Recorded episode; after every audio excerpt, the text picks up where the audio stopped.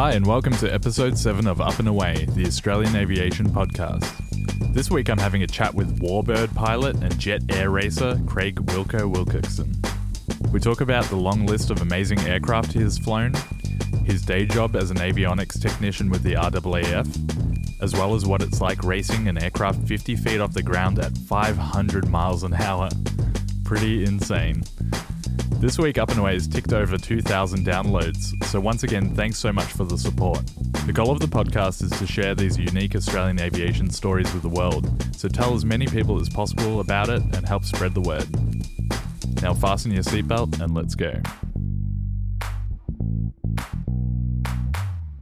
Hey, Wilco, welcome to Up and Away. G'day, how you going? Yeah, not too bad, not too bad. It's good. So, I thought I would start by asking you when did your aviation journey start and what inspired you to get into aviation? So, I started back in 1989, um, and when I left school, I really didn't know what I wanted to do. Uh, I knew that I wanted to learn, know how to fly an aeroplane. So, uh, in 89, my parents were, um, uh, well, I'm grateful for my parents that they uh, took me down and did a trial introductory flight, and um, it went from there. So, I've been flying for 30 years now. Yeah, what kind of first triggered that sort of desire to do it? Was there something like a lot of people said uh, it's like a Top Gun or something? well, I guess Top Gun was a lot of inspire, inspiration for a lot of people. Yeah. But um, no, my my dad was in the Air Force many years ago, and he used to take me to the base, and um, you know I used to see him around the aeroplanes and that sort of thing over in Perth, and uh, he used to work on Mirages, Macchis, and Iroquois helicopters. So it was just pretty much hanging around that, and I thought that's that's what I wanted to do when I left school. Um, so uh, that's when I started flying. Cool. So it got me into it. What were you working towards to begin with? Uh, what ratings and what uh, licenses and stuff? Um, it, it, it's kind of like a hobby out of control or an obsession out of control. So I started with just wanting to fly an aeroplane, learning how to do that. And then once I achieved that, I thought, well, you know, I could do the next license. Back then it was called the restricted and then unrestricted. Um, and unrestricted meant I could take a plane anywhere I wanted to go, but I couldn't work for a company with an unrestricted license. So I then got my unrestricted, uh, so I could fly further afield than just the airport. Um, and then I thought, well, I want to be able to turn this thing upside down. So then I went and got an aerobatics rating uh, as well, and all, did all this in 1989. Um, and then from there, the next license back then was your commercial, and um, that's where I wanted to go. But I needed some more some more money behind me before I could achieve that. So in the meantime, I just um, basically punched holes in the sky and took friends up and did aerobatic flights with them. Wow. So you literally did turn it upside down. Oh yeah, yeah, yeah absolutely. yeah. Upside down, spun it, did all sorts of things. yeah, wow. So what were you doing as a job at the time to fund all of that? Uh, at the time, I was a storeman of all things, uh, and then from there, I worked as a. Um, I did that for a couple of years. Then I worked as a car detailer for a company called Auto Classic in Perth on uh, BMWs, and it was pretty much just funded funded uh, my flying. That's all I put my money towards, and then um, in 93, my life changed for the past 27 years. Yeah, right. That's when I uh, joined the Air Force. Yeah, wow. So, what are you doing at the Air Force at the moment? So, I, am an avionics technician. So, I, um, which people say to me, why didn't I join as a pilot? Uh, so, the, the real reason is when I started flying, it's it's cool to be able to fly an aeroplane and throw it upside down, do aerobatics and everything. But my goal was never to be a pilot because I realized pretty quickly for myself that I didn't want to fly uh, full time or have a job full time. Otherwise, it would burn the passion out for me. So um, I just got my commercial in 95, joined the Air Force in 93, and I still maintain my commercial. Uh, and, and my main goal once I joined the Air Force and realised I was getting paid more was to end up flying Warbird aircraft. So I was working towards um, saving enough money to get myself into Warbirds. So when you decided to do your CPL, you didn't really have a job in mind? Not really, uh, other than um, I had been told that to fly warbird aircraft, may, at the time, um, to fly warbird aircraft and take people up, you have to have a commercial license, and that's still the that's still the way it is today. So I thought, well, to get into these things, um, to make myself employable, I'm going to need to have a commercial. So I got the commercial uh, in '95, uh, and then um, pretty much started flying warbirds in 2004. Did you have a sort of challenge that you found was pretty hard in the learning process at the time? Uh, um, it, the challenge was actually to get into the warbirds. So um, you, you pretty much need to know uh, someone with the with the aircraft. um, because they're pretty expensive things. You know, they pay a lot for the aircraft, they pay a lot in insurance, and they don't want anybody just flying these things. So to get into warbirds, you need to um, you need to make yourself employable or sellable. So you need to have uh, endorsements and ratings in different types of aircrafts if you can get them. Um, you need to have, you know, like intra- uh, retractable undercarriage, uh, variable pitch prop, um, aerobatics ratings, uh, and that sort of thing to make yourself, you know, attractable to someone who said, you know, wants to take you on to fly their aircraft. And uh, like I said before, you have to have a commercial to be able to take people up on joyrides. So it was all these boxes I needed to tick before I could sell myself. Yeah, right. Seems like a pretty intense kind of thing to try and get into. Yeah, it is, and it can be, um, and it and it can be quite expensive as well to get there. But you know, once you're there, uh, it's pretty rewarding as well to to finally achieve you know your dream, your goal. Totally. I can't imagine there's a lot of people flying these things either. Um, I, am not 100% sure. I don't know how many people are flying. And, you know, we do have some warbirds in Australia. We've got a, quite a big fleet of warbirds in Australia. Um, but we're always uh, in the industry. We're always looking for um, junior pilots to come through to to fly these things as well, because you know we're not getting any younger. so, um, and to keep these things flying, we're going to need some uh, some new guys coming through. Uh, do you have to sort of learn the particularities of each one and sort of like the peculiarities of each one and sort of yeah, like get a rating in a particular aircraft? Yeah, yes, yes, and no. So when you um, to make yourself, uh, like I said, attractable to a to a potential um, employer, um, most warbirds have retractable undercarriage and and variable pitch prop, so CSU constant speed units. To get those um, on your license, you can do that in a Cessna, you know, 18182s or 172RG, that sort of things. So once you've got that, you've got that. But once you get into the warbirds, they fly uh, generally fly a little bit faster. Some of the warbirds, um, their uh, idiosyncrasies, all of them have their own little special ways of doing things. So I started in the Nanchang CJ6 Nanchang, and um, very nice aeroplane, very stable aeroplane, um, great for uh, taking people on joyrides, um, and, and it's aerobatic after that, I went on the Yak 52. Now, the Yak 52 and the Nanchang are very similar, very almost the same aircraft, except the Yak's designed for unlimited aerobatics. Um, all the gyroscopic maneuvers, the wings just a dead flat plank, um, and it has big control surfaces. So um, the aerobatics you can do in a Yak are much tighter uh, and much more aggressive than what you can do in a Nanchang. So it's just one of those little things that are little tricks that can that can trick you up. Yeah, I mean, it's sort of got to be all over those different sort of aspects, I suppose. Yeah, exactly. So if you're doing a roll in an Nanchang, you know, you might put the stick to you know point X, but if you do it in a Yak and you put the stick to the same position as what you do in a Nanchang, it's going to happen much more aggressively and much more quicker because it's designed for that. So what kind of aircraft have you flown so far? Uh, so um, Nanchang, Yak, uh, T6 Texan, T28 Trojan, um, uh, Chipmunk, and um, I'm also I also have three jet ratings as well. So the S211 Marchetti, um, which the Singaporean Air Force used to use at Pearce, and before and um, they used to use them before they sold them off. The L29 Delphin and the L39 Albatross. I fly those as well. Yeah, wow. What's flying a jet like compared to a piston aircraft? Um, to be honest, a lot of people ask me that, and, and I'm going to honestly say it's easier.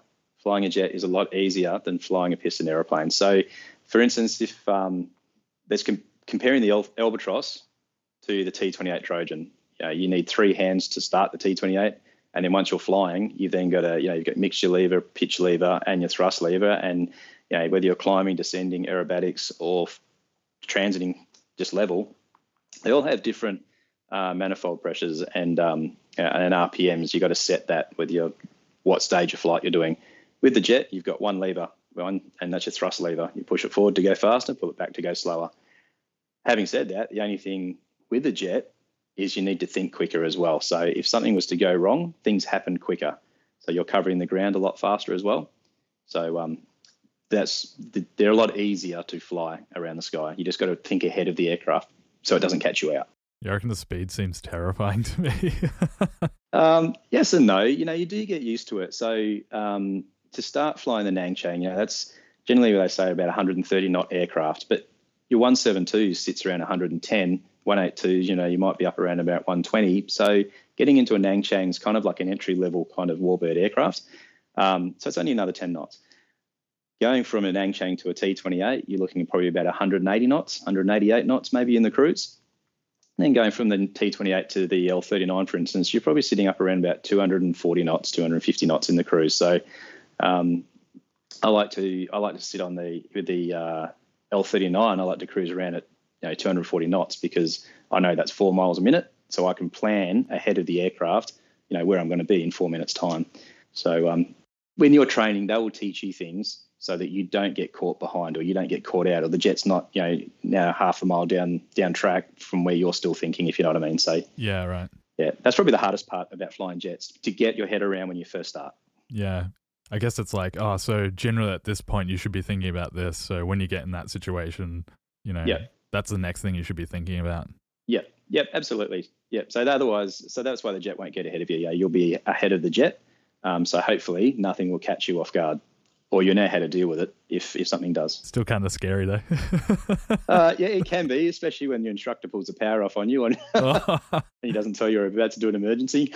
so yeah, and something like that, when you say practice an engine failure or something, how's it act in terms of like glide and stuff? Is, it similar to a piston? Uh, yes, yes and no. So um, some aircraft are, some aircraft aren't. So what the the Nanchang, I can't remember the glide ratio, but it, it'll glide pretty well the T28 is probably like pushing a Coke machine off the roof of a building. So with that, if that, if your engine fails in that, you have to look directly down to the ground to find a spot to put it down. It, it it's such a blunt aircraft that it doesn't have a good glide ratio. I've always thought they looked like that too. Actually, looking at them, I'm like yeah. they kind of look like they shouldn't be in the air. They're kind of stumpy or something. And yeah, they are very stocky and stumpy. You're right. Yeah. Um, so they're very blunt. So there's a lot of they're very what they call what we call draggy. So there's a lot of drag. Um, so if the engine stops, then you need to look straight down. With the jets, the L39 is pretty uh, it's pretty good. It'll glide for quite a while. But the best jet that I've flown um, would be the Marchetti. Um, you, you, know, you could be you know, 10,000 feet and and probably travel on the ground about you know 30 miles. It's um, 30 or 40 miles. It's just the glide ratio is phenomenal. But um, the Marchetti is a good aircraft. It's like a 172 with a jet engine. So you can do whatever you like in the aeroplane, and it won't it won't bite because um, it was designed for training. Uh, whereas the L39 was designed as a, a, trainer, but also as a lead-in fighter to the bigger aircraft like the Sukhois and the MiGs. So um, you have to fly the L39 inside the design envelope. If you try to do something funky with it, so if you do a break over an airfield and pull too tight, it'll flip you over. Uh, and it can end disastrously. So you have to fly it within the envelope, otherwise it can be quite uh, bad for you. But Marchetti, very docile aeroplane. Yeah, I don't think I'm familiar with the Marchetti actually. It's um, the S11 Marchetti was originally built by a company called S-I-A-I, and they were taken over by Leonardo. Now they've built new ones. They've big, made them a bit bigger, and they're called the um, 345, I think it is uh, Aeromacchi 345, something like that.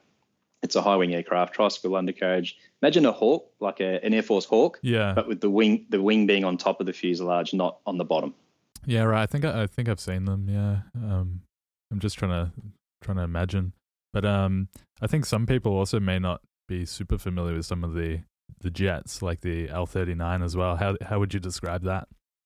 So the L39, uh, single engine jet, um, it has a tandem seating, one uh, pilot in the front, and generally instructor in the back is what it was designed for. But you know, we take people up on joyrides, uh, that sort of thing. So low low wing, uh, the intakes are up high, like a Skyhawk kind of thing. The intakes are behind the leading edge, above the wing. So um, the aircraft was originally designed by Aero with Russian influences, and because the airfields over in that part of the world aren't so great, they have um, long undercarriage legs um, and they're very strong, uh, and the intakes are higher, so the aircraft doesn't suck any rocks or um, foreign object debris up into the intake and into the engine. Yeah, right. That's interesting. Yeah, kind of durable. Oh yeah, yeah, absolutely. They're they're rock solid, really rock solid airplane. Throw them around. Yeah, yeah, you can. so, what's your favorite aircraft to fly? I'd, I'd say the L39. So it depends if it's if it's piston airplane. I'd probably say the T28. Um, it's just so big and you know, such big aircraft. It's brutish. It's got a lot of power, and um, they're good fun to fly. They're nice and light in the sky too. They look like a like a flying tank and heavy, but they're not. They're really docile once you get them off the ground. They are really nice to fly. Uh, as for the jets, L39. L39s. It's a sporting looking aircraft. It's a fast aircraft um, for what it is for a trainer. um, yeah, it's just a great aeroplane all around. Yeah, they do look pretty awesome. I've always liked the look of those. Yeah, and they've got those tip tanks um, that just look like you know look like bombs or weapons hanging out in the wings. So yeah. it looks they're, they're a really cool machine. so when you're flying over your mate's house, they're getting worried. Yeah. Has there ever been an aircraft that you've always wanted to fly that you haven't had a chance to fly yet? Um, haven't had a chance to fly yet. Gee, that's a good question. Probably the OV-10 Bronco. I've always wanted to fly a Bronco, and that's um, they use those in Vietnam as counterinsurgency or forward air control. Uh, the high wing twin engine turbine uh, aircraft. Um, ever since I saw one of those, just because it was different, I always wanted to fly one of those. Um, but we don't have them in Australia, and there's not that many flying in the world anymore. So unfortunately, no. Apart from that, you know, everyone wants to fly a Spitfire, but to me, a Corsair F4U Corsair from World oh, War Two. So cool, hey, the Corsair. Yeah, yeah. There's something about the wing shape and everything. That just looks super cool. That gull-shaped wing. Yeah. Yeah. Didn't they do that so the landing gear wouldn't be as long or something? It was like a real pragmatic sort of like design thing. Yeah, they did. So what happened was they had to put the um, the biggest engine they could find in the smallest possible body uh, to so it could get uh, a lot of speed. So the way they did that um, was build a small body, uh, and the wings were originally straight when they on the on the drawing board that was, but they didn't want the undercarriage to rot to fold up outwards like the Spitfire because that's where the wing uh, had to fold up for the aircraft carrier, and they didn't have enough room to fold them inwards because that's where they wanted the weapons. So uh, how are we going to do this? So they made the wings fold backwards, but then they realised that uh, sorry the wheels fold backwards, but because the engine's so big the propeller is huge. It's a 13, I think it's 13 or 13 and a half foot propeller. So as your tail comes up on takeoff with an undercarriage leg only X long, the actual blade hits the ground. All right, so how are we going to extend the undercarriage without extending the undercarriage, if you know what I mean? Because the wheels are going to fold backwards. So what they did was they canted the wing down. And at that point where the wing goes from going down, bend to going up, they put the wheels right on that point there, uh, which gave them enough room for the tail to come up, and it made the nose higher, so the prop wouldn't hit the ground. It's pretty cool. I think it's an, an extra foot or foot and a half larger than the diameter of a Spitfire prop as well. Yeah, yeah, they are. They're they're a massive. They're you, you know what the um, I think the P3 Orion has a 13 foot prop and the Corsair has a 13 and a half foot prop, all the other way around. But it's very close to the same size as the P3 Orion prop. Yeah, it's yeah. insane. it's huge. And yeah, they're landing these things on aircraft carriers and yeah. yeah, well, the uh, Americans really gave them to the Marines at the start, and they didn't. They just put them on the land, um, and they had a number of accidents on carriers, so they stopped flying them off carriers. But the British actually were the first people to land them on the carriers, and then they taught the Americans, and the American Navy continued on. Yeah, wow, that's super cool. I think everyone should uh, have a look, start googling these. if you don't know what they're like, no one, if you don't have experience with Warbird aircraft, start looking up some of these models. They're very cool. Yeah, for sure. so, safety gear in something like the L thirty nine. Uh, do you need a helmet? Do you have an ejector seat? What have you got? Um, we do wear helmets in the L thirty nine. Some people um, will just wear a headset. Some people don't wear helmets. Um, but we do wear helmets. Uh, the we do have we don't have ejection seats, so the seats in them, the original seats are in them, but the crackers have been removed to keep that um, live and with all the lifing you need to do on the um, explosives. It's just prohibit- prohibitively expensive, and to find someone who's qualified on you know Russian ejection seats or you know, um, Czechoslovakian ejection seats, uh, and to get the parts out of there, just to, it's just you can't do it. It's impossible. So none of the seats are live in Australia. All the crackers have been removed. But what we do have is parachutes.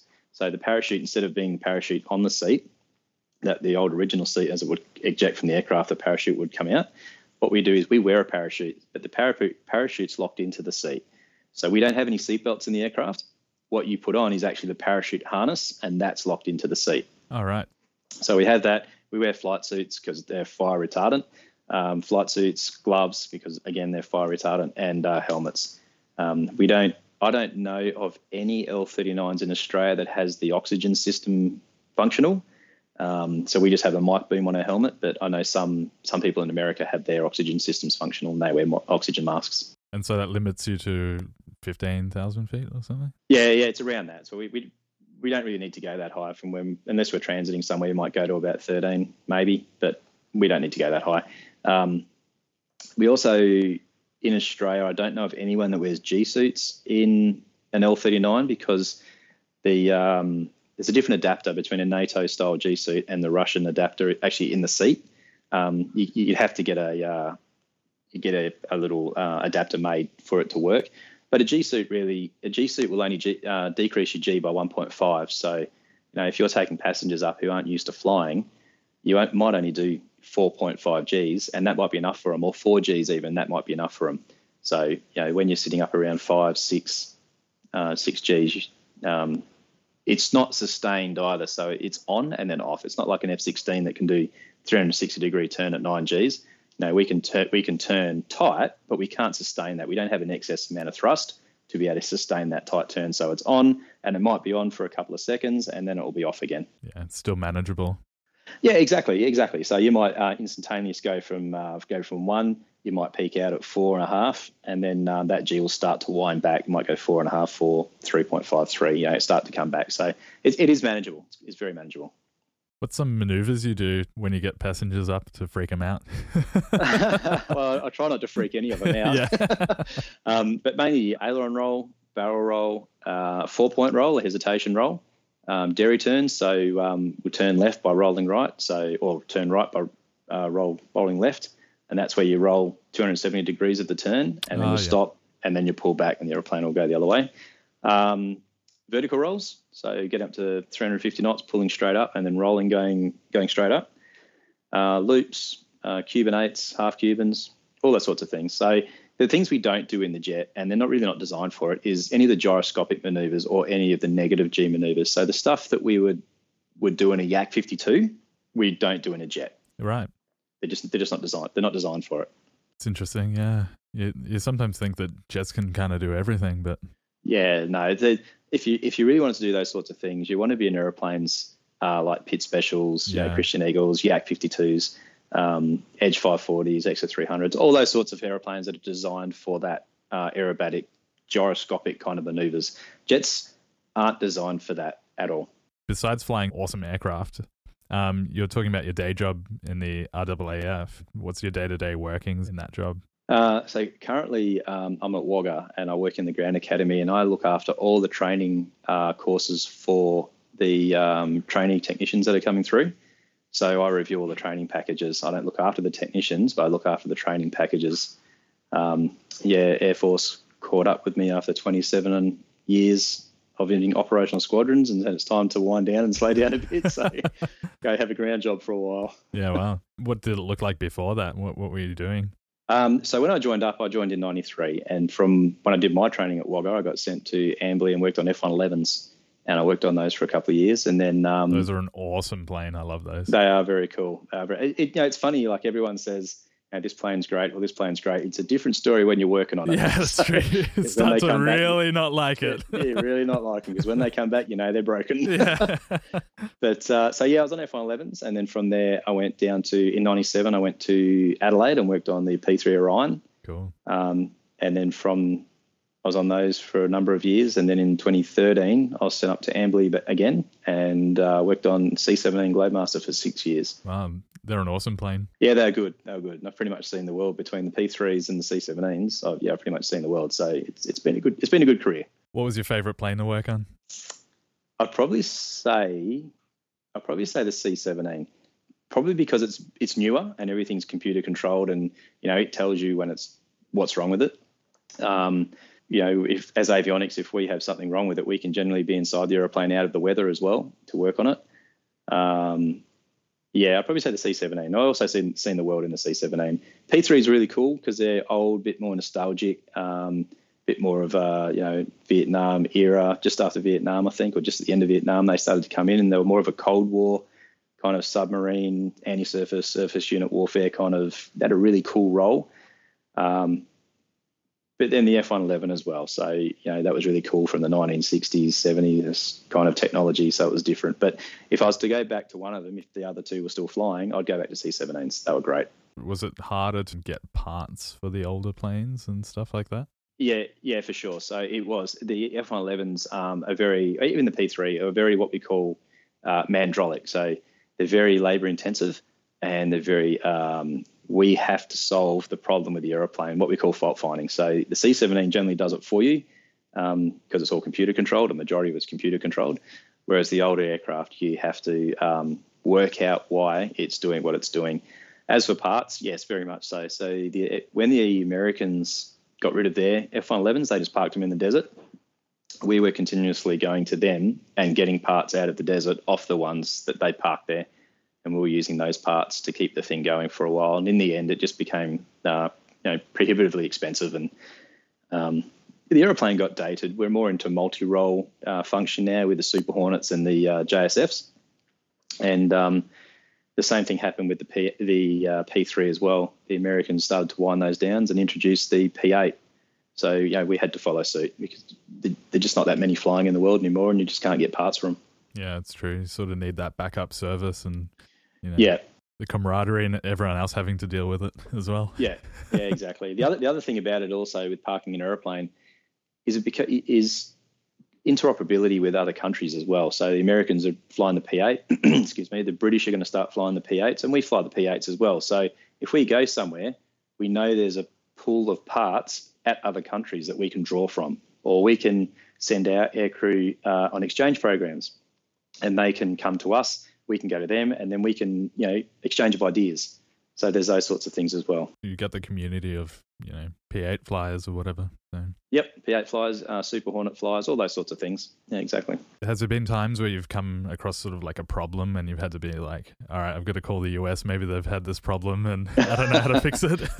um, yes, they have. So at times um, at 36 Squadron with the C-17s, we have what they're called field service representatives, and they um, some are Australian, some are American, and they sit at 36 Squadron excuse me, and they um, they work for Boeing. And if we have a problem that you know we just cannot resolve, we'll go to them, and then they'll go back to Boeing America, and they will try and sort out the problem with the engineers for us. Yeah, right. It doesn't happen that often, but it, you know, it, I have experience, and we have had problems like that. Uh, some of the older planes uh, retrofitted with some modern technology, which makes it easier to work on. Um, the C17 is, is, one like that. It's actually been around for a long time. It's been around from the, since the 90s in America. So they had um, the original C17 had a, had a number of older technologies on board the aircraft. Um, because the aeroplane's so good, they've updated the technologies and made it more um, more computerized, um, which is and that's the model we've got. So we bought it pretty late, which was really good because we'd done all those updates. But uh, that, that's probably the um, that's the uh, the Hercules as well is probably the oldest aeroplane we've got in our service at the moment. Maybe a couple of classic Hornets, but the Hercules is an old an old um, style of aircraft from you know the Vietnam War and earlier. Uh, the plane still looks the same, but they've got it's also computerized as well. So Lockheed Martin just saw, yeah, they've got a good product here. Let's just upgrade it, and that's basically what they did. Is that like fly by wire or just like computerized in terms of like avionics and uh, no, they still have cables uh, and that sort of thing, but um, all the avionics inside the aircraft, uh, the engines are more computer controlled now. Um, like the P3 actually had on the on the thrust levers actually had through a series of um, switches and cables. It would go out through a series of pulleys to you know this pulley to that cable and out to the engine to the fuel control unit.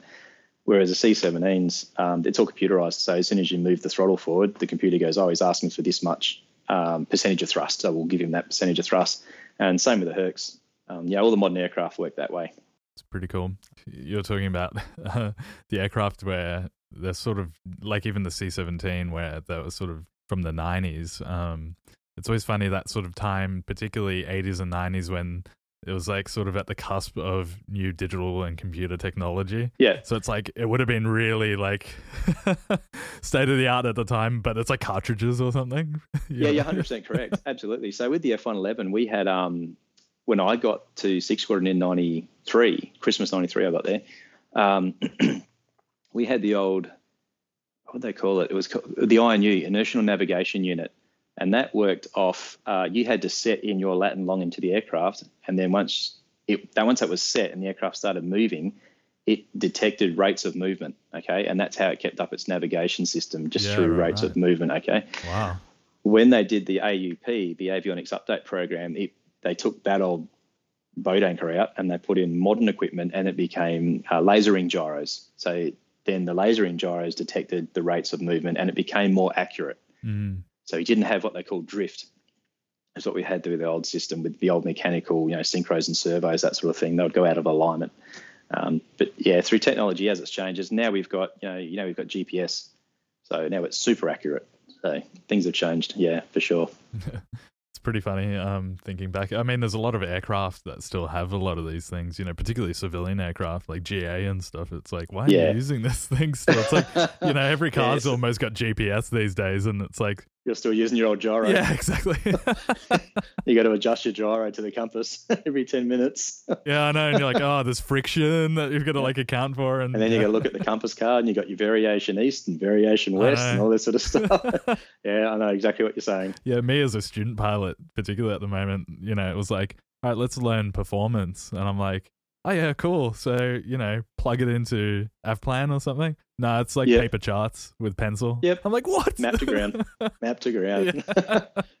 I'm like, oh, we're so behind. Can't, and they're like, can't we choose? Can't we just use Oz runways? I know. it's like uh, copyright 1978 or something. This this map yep. and this plan and you know the the charts and everything. It's funny.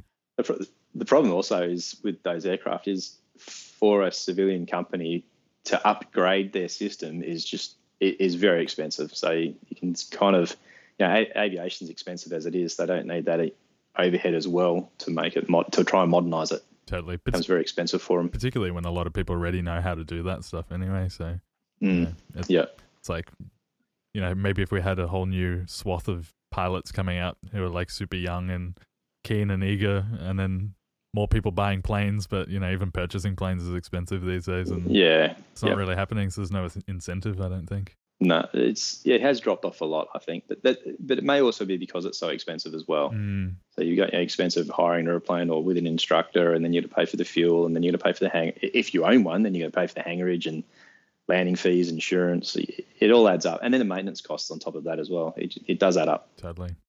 So a pretty cool thing that you've been doing with the L39, which uh, I didn't even know was a possibility until recently. yeah, was air racing. Yeah, so um, in 2018, um, friends of ours that own the aircraft up at Bathurst and a company called FastJet, um, and he's in the business of taking people up on joyrides, and that's where I that's where I um, go to fly sometimes as well, and also keep myself current up there.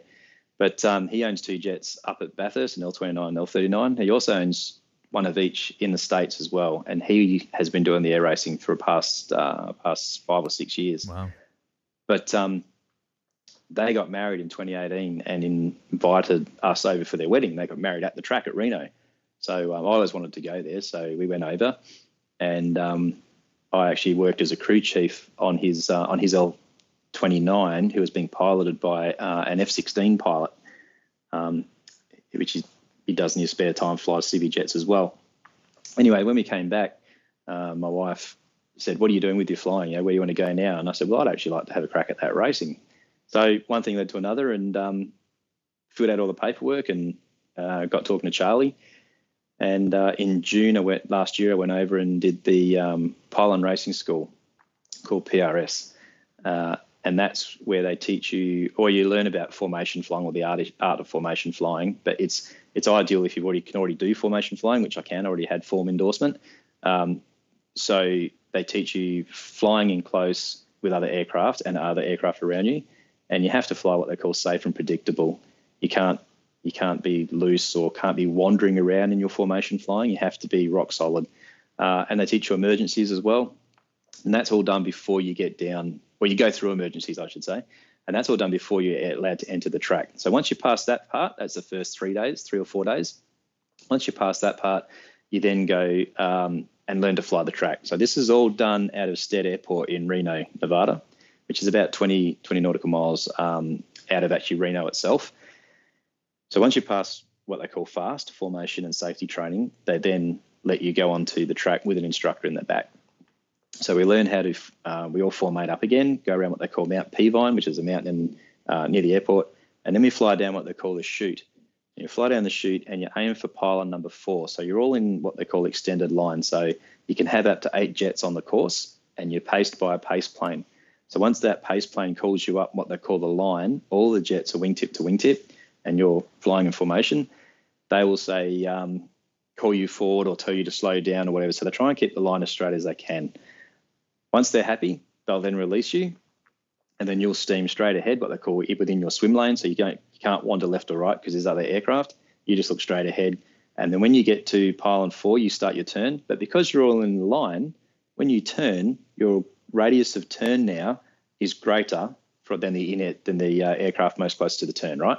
So because you're all doing the same speed as well, when you turn and the, with the radius of turn that's greater, you need to travel a greater distance to stay where you are in line with that aircraft that's closer. But you're not going at a different speed; you're all going at the same speed. So that sets up your stagger around the course, and then it's up to you through leading and lagging with your nose on the aircraft in front of you to try and either catch up or slow down. Uh, and they teach you all that stuff on the course, and they teach you uh, emergencies on the course as well. So we fly around between 50 and 250 feet, um, anywhere from 400 to you know 500 plus miles an hour. Uh, and they'll be te- they'll be um, giving you emergencies as well. So as you're flying around, they, you just get comfortable with the course, um, and then once they can see you're comfortable and safe on the course, uh, they'll give you emergencies. The instructor will just pull the power off the engine and what they call an SFO, single, uh, sorry, a simulated flameout.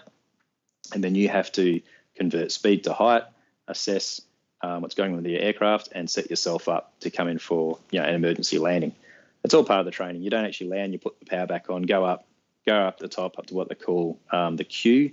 Um, make look, look yeah, make sure everything's okay. Radio your intentions that you're going to come back on the course, and then you can come back down and continue the training.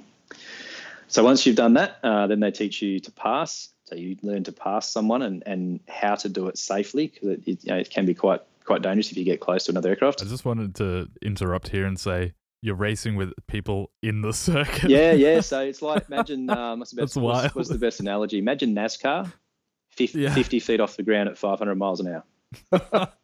and there's eight other people, and not all the jets are the same either. So some are faster, some are slower.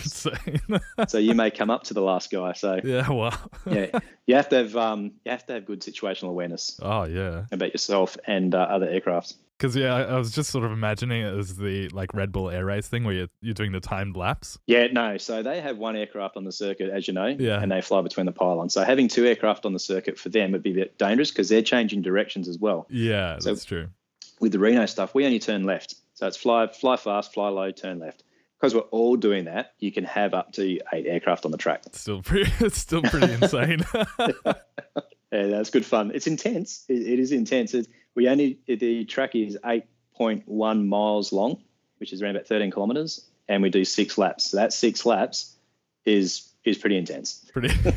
it's it's kind of a flat stick the entire time, hey? Yeah, oh, it is. Yeah, yeah. The the thrust yeah. levers, you know, 100 percent the whole way, or 100 and 100 and whatever you can get out of the engine on the day, 103 percent the whole time. That's crazy. So sorry, I interrupted the process of the training just to tell you how amazed I was at the fact that there's lots of aircraft in the circuit at once. it, it does it does sound a bit daunting, but um, so yeah, once we've done the training, um, then you do uh, they let you off on your own so the last flight will be you and the other students with no instructors in the jet. So you guys are off. They, they can see that you're safe. They're happy with how you're flying and they're happy with how you fly the circuit. So they will let you go on your own and you fly that, come down, and then that's your last flight. They'll tick you off and award you your race license.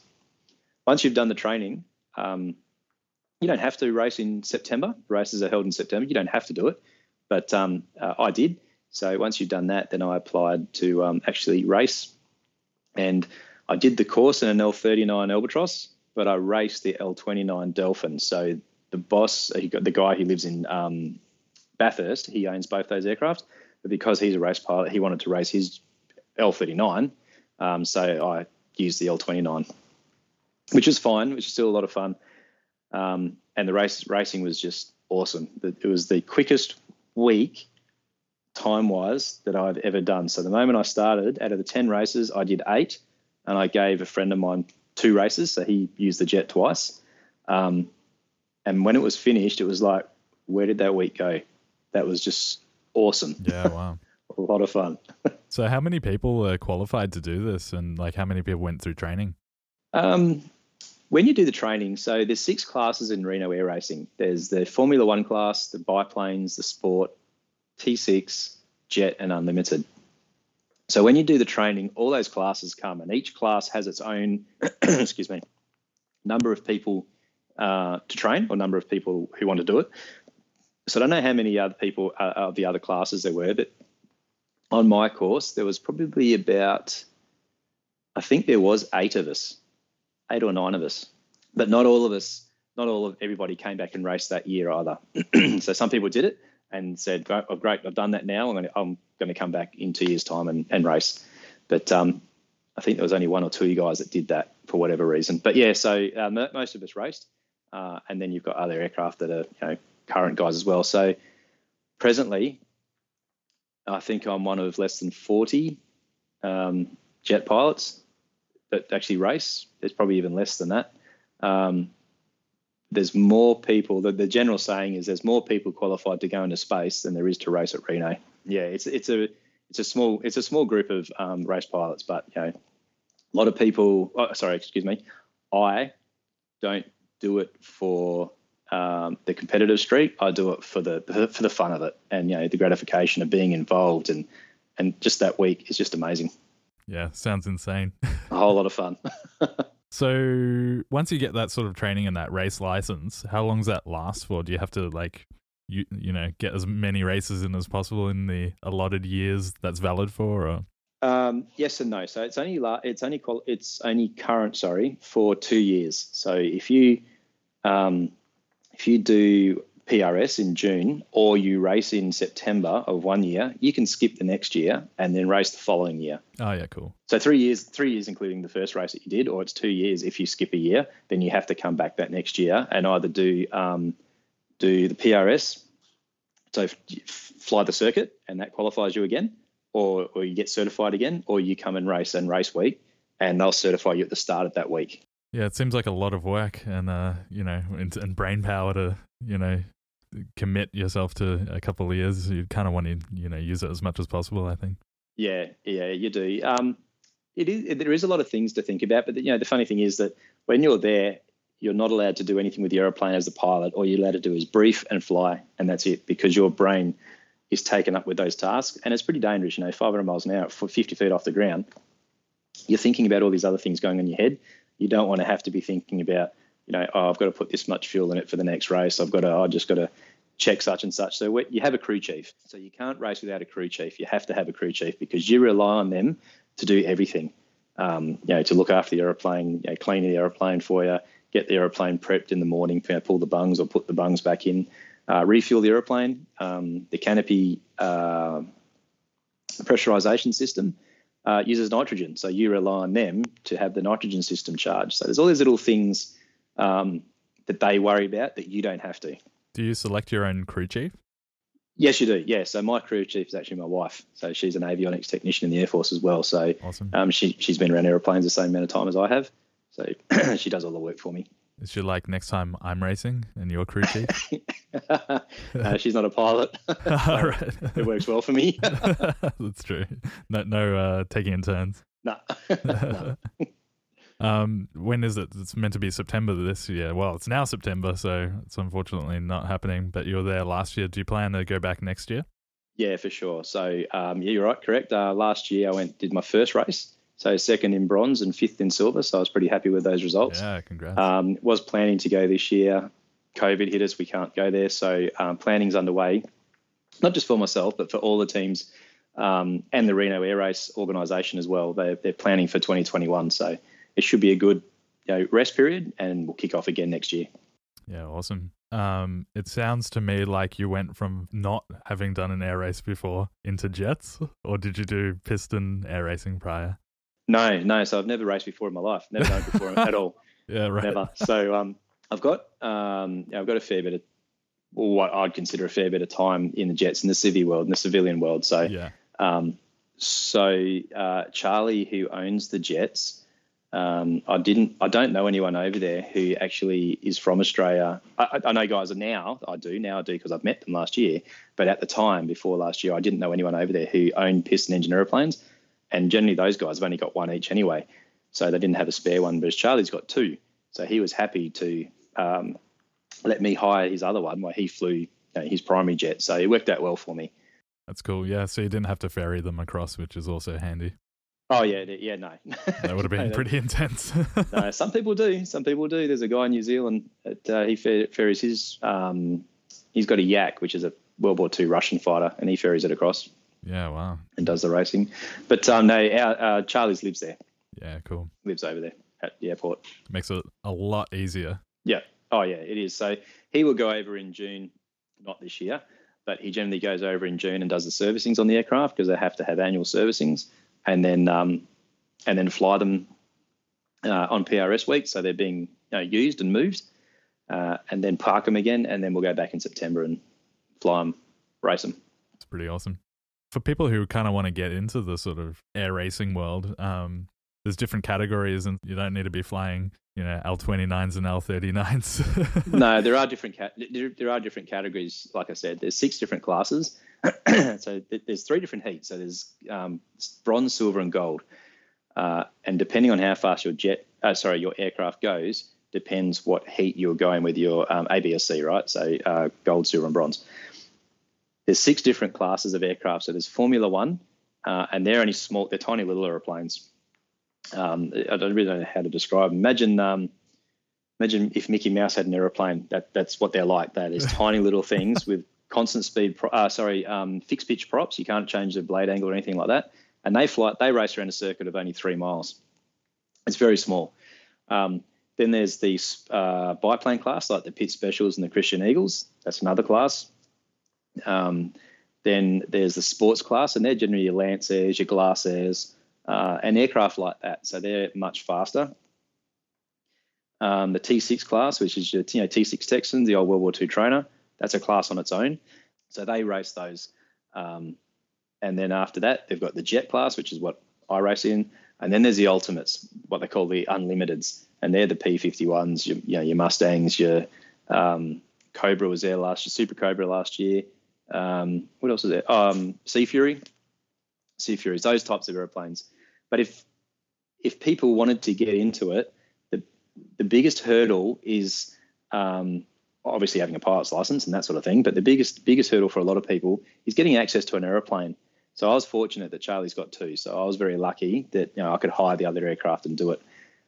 But most people only have one in their team, one aircraft in their team. So that's the biggest hurdle: either buy an aircraft and enter it, or trying to get in with a team and hopefully they'll they'll let you do it. It's true. So I guess it's a lot of research and a lot of networking to get into it. It, it is it is a lot of networking. Yeah, absolutely, a lot of networking. In the jet class, were there all sort of similar-ish jets, or were there some crazy? Someone's got a privately owned uh, F-16 or something. uh, no, so we're up, we're bound by law uh, uh, rules. So we, we can't have afterburning engines, okay. and we can't have a wing sweep. Now I can't remember what it is, whether it's 15 degrees or 35. I'd like to say it's 15. You can't have a wing sweep greater than 15 degrees. I think that's what it is. But um, yeah, so you can't have aircraft like that. So the main aircraft that we see, uh, there's a plane called a Fouga Magister. there wasn't one of those racing last year, but one turned up at the airfield. Um, the A37 Dragonfly, they can race. The L, L29 Dolphin can race. Uh, S211 Marchetti can race. Uh, and the L39 Albatross. Um, and also last year we had a Vampire as well because they're not afterburning. Um, they're single engine and they've got you know straight wings. You know, and that's uh, what is that? 1950s, 1940s, 50s aeroplane. Yeah, it's crazy. So and one of those came out and raced. He raced in the gold class. He's very very fast. So no no um uh, Tomcats and the F one elevens coming in like this, and then No. and then the race starts and they're swooping the wings back. no, no, no, definitely not. I'm not too sure if a plane was going that fast, they would make the circuit. Actually, it's pretty. You know, it's pretty tight. at uh, eight miles, it, it, it can be pretty tight. So it, yeah, they've all got. yeah, If they, the faster you go, the greater your turn radius. So it'd be quite a lot of pressure on the pilot. yeah, that's true. It'd be like holding on to one of those merry-go-rounds, and you're Yeah, getting, yeah. like, yes, trying to hold on I- tighter. I think an F16 or an F18 would um, do pretty well on the course. But um, yeah, I think they'll do okay. Cool. So, what's been your most memorable flight so far? Um, I was talking to Deborah Laurie uh, last week, and she's like, "Well, there's memorable in terms of you know scenery, and also memorable in terms of nail biting." Yeah, um, yeah. So probably winning it, or coming second in the in the um, jet class at Reno was pretty cool. That was um, that's pretty much most memorable. excuse me, the most memorable flight. But so that'd be the most elating flight, I guess you could say. But the most um, nail biting flight was when I um, took a passenger up in a Nanchang uh, and I couldn't get the wheels down. Oh no! So yeah, so I went through the normal checklist and the wheels wouldn't come down. So then I went through you know the boldface checklist and the emergencies and the wheels wouldn't come down. I could get the mains down, I couldn't get the nose wheel down. So it was make a decision. I had a passenger in the back who was he wasn't a pilot. He was just going on a joyride, coming up for an, an adventure flight. So I had his you know his safety to worry about, my safety to worry about, uh, the aircraft, um, how I was going to land that. This was down in Adelaide at Parafield. Um, had a howling crosswind directly across the runway. Oh no! So um, and he's like, "This is a part of the experience, isn't it? This is right." Yeah, like, yeah, yeah, yeah, totally. Yeah, yeah, yeah. No.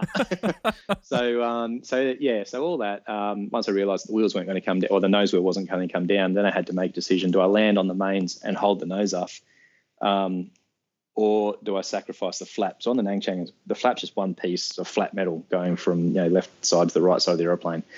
Uh, and the nose wheel on the Nanchang doesn't retract all the way, so the it sticks out a little bit, like halfway. The nose wheel will stick out halfway. So and it's free spinning. So I thought, if I can land flat like a glider, which I've never ever done in my life, if I can land flat like a glider, then you know perhaps uh, I can minimise the damage and the wingtips won't hit because if the wingtips hit you, then you've got that risk of drag, dragging yeah. the wing and flicking you around. So these are all things going through my mind, and um, I was briefing the passenger saying, you know, this is what the problem is.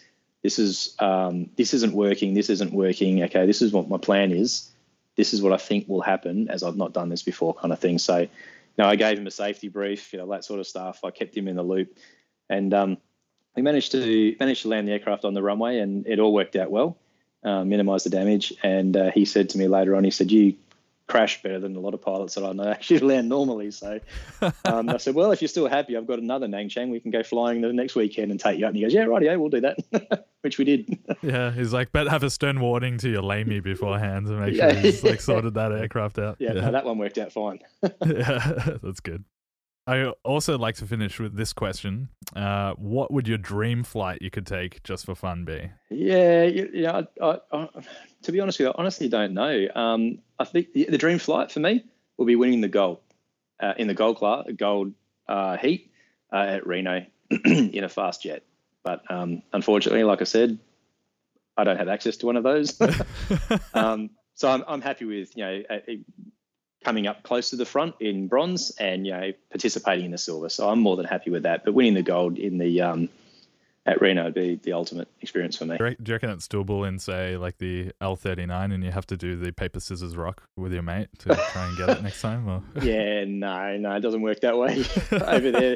No, they're very particular about their aircraft, and you know, it's just the way it is. yeah, that's true. yeah. So the funny thing is that most most um, most pilots over there all have uh, some form um, of a military background behind them. Um, whereas, you know, us, the Australian guys here, for a friend of mine, Lockie Onslow from Armadale, he flies helicopters and owns Fleet Warbirds. Um, Charlie Camilleri owns Pan Air and Fastjet, and, you know, and I'm not even a jet pilot in the Air Force. I- I'm a technician by trade. So for what we do as Australians going over there just to compete and be a part of the event, I think we do pretty well. Yeah, that's You know. Lockie, ra- Lockie races in the uh, in the silver class because the jet that he flies is just fast enough to do it. So, uh, and I think he he actually won the silver class last year. He won the the first place trophy. So, um, you know, he's just lucky to fly that aircraft. But um, yeah, That's cool. I think so. Maybe you can use your technician skills to find the wire that everyone would find hardest to discover what uh, the problem is. I think the uh, I think the biggest thing is getting a bigger engine in it, That's- or a faster engine. That's true. Yeah, So- not disabling everyone else's aircraft. Uh, you know, and the only participant and winner. I, no, I don't like to do that. I like to win on my merits. I don't like to disadvantage other people. So they say um, the way I see it is um, aggressive tactics against aggressive flying. If you fly aggressive, you're going to become dangerous yeah, and unpredictable, and that's when accidents happen. But you know, if you have aggressive tactics, you know that can that can edge someone out. So the way I came second last year is down in the chute on the last race in the in the actual um, the race for the trophy. I was bringing throughout the week. I was bringing the thrust lever back to about ninety five percent, ninety six, and just hovering around that that area to hold myself in formation. But I thought, well, why not leave the thrust lever up around 98 to 100 and feather my speed using the speed brakes? So that way the engine doesn't have to spool up and then produce that you know that last um, four or five percent of thrust. And that worked out well. It just gave me an extra bit once I popped the speed brakes in. You know, the jet's always already trying to leap forward anyway. Once I popped the speed brakes in, it leapt forward, and it was just enough to get in front of the guy on my left. So once I turned left, I was in front of him. So aggressive tactics as opposed to aggressive flying. That's true. Yeah. Well, yeah, thanks for coming on and uh, chatting to us about the amazing uh, jet racing and um, yeah, your career so far and flying warbirds. It sounds pretty amazing and exciting. So, not a problem. Happy to be here. Thanks for having me. Well, I don't know about you, but I really, really, really want to race jets now. Thanks for listening to episode 7 of Up and Away. Don't forget to subscribe as well as follow us on Instagram and Facebook. See you next week.